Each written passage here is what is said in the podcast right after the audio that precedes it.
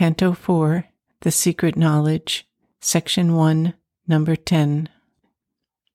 On a height he stood that looked towards greater heights, our early approaches to the infinite, our sunrise splendors on a marvelous verge, while lingers yet unseen the glorious sun. What now we see is a shadow of what must come. The earth's uplook to a remote unknown is a preface only of the epic climb of human soul from its flat earthly state to the discovery of a greater self and the far gleam of an eternal light. This world is a beginning and a base, where life and mind erect their structured dreams, and unborn power must build reality.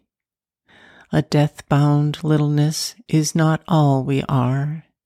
Immortal our forgotten vastnesses await discovery in our summit selves.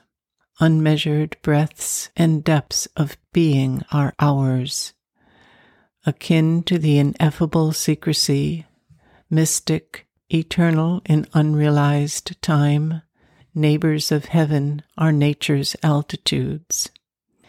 To these high peaked dominions sealed to our search, too far from surface nature's postal routes, too lofty for our mortal lives to breathe. Deep in us a forgotten kinship points, and a faint voice of ecstasy and prayer calls to those lucent, lost immensities.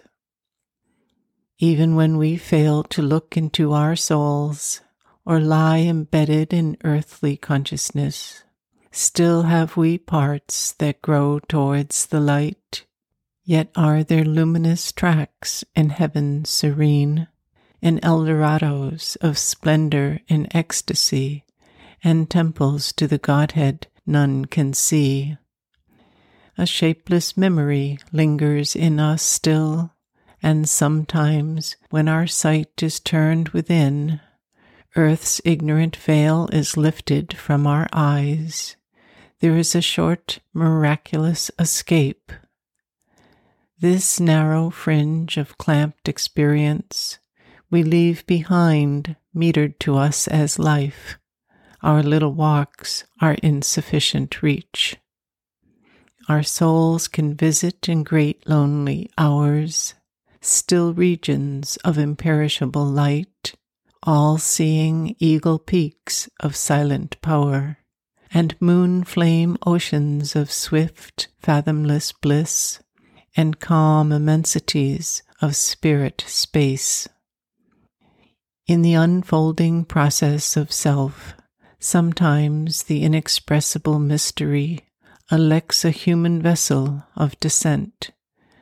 A breath comes down from the supernal air, a presence is born, a guiding light awakes, a stillness falls upon the instruments, fixed sometimes like a marble monument.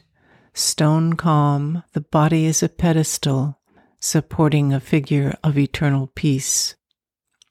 Or a revealing force sweeps blazing in out of some vast superior continent, knowledge breaks through, trailing its radiant seas, and nature trembles with the power, the flame.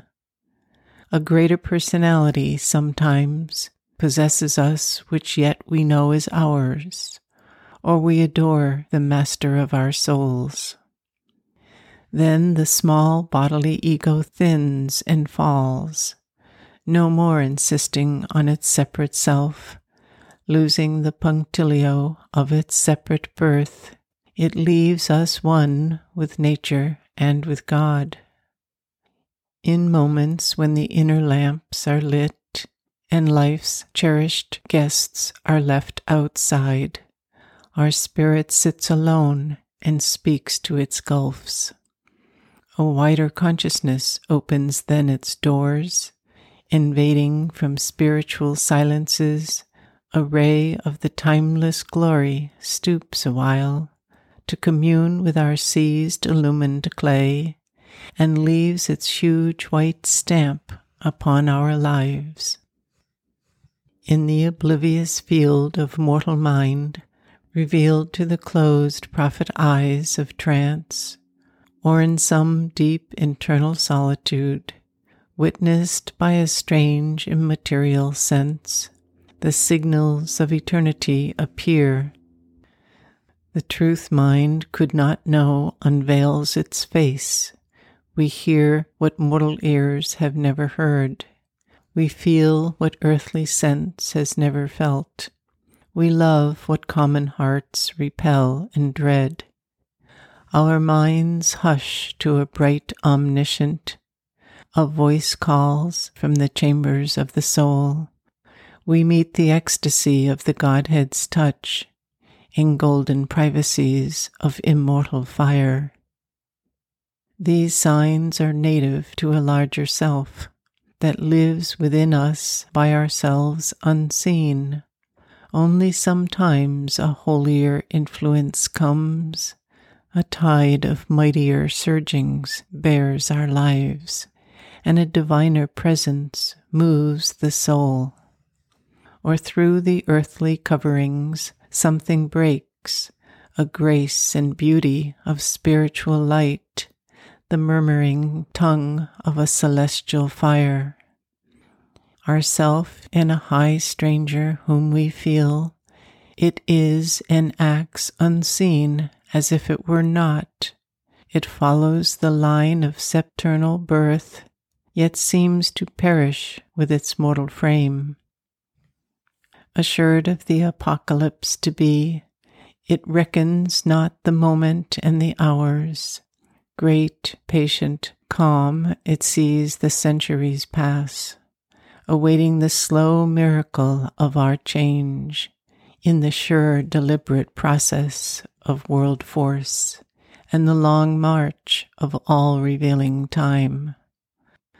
It is the origin and the master clue, a silence overhead, an inner voice, a living image seated in the heart, an unwalled wideness and a fathomless point.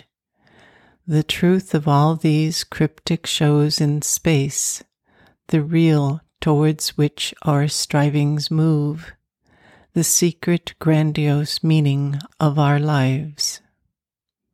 A treasure of honey in the combs of God, a splendor burning in a tenebrous cloak.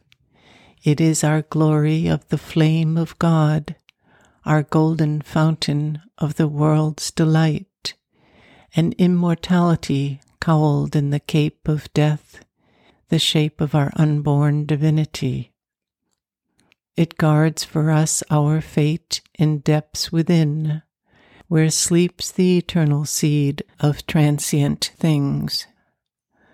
Always we bear in us a magic key, concealed in life's hermetic envelope, a burning witness in the sanctuary regards through time and the blind walls of form. A timeless light is in his hidden eyes. He sees the secret things no words can speak, and knows the goal of the unconscious world, and the heart of the mystery of the journeying years.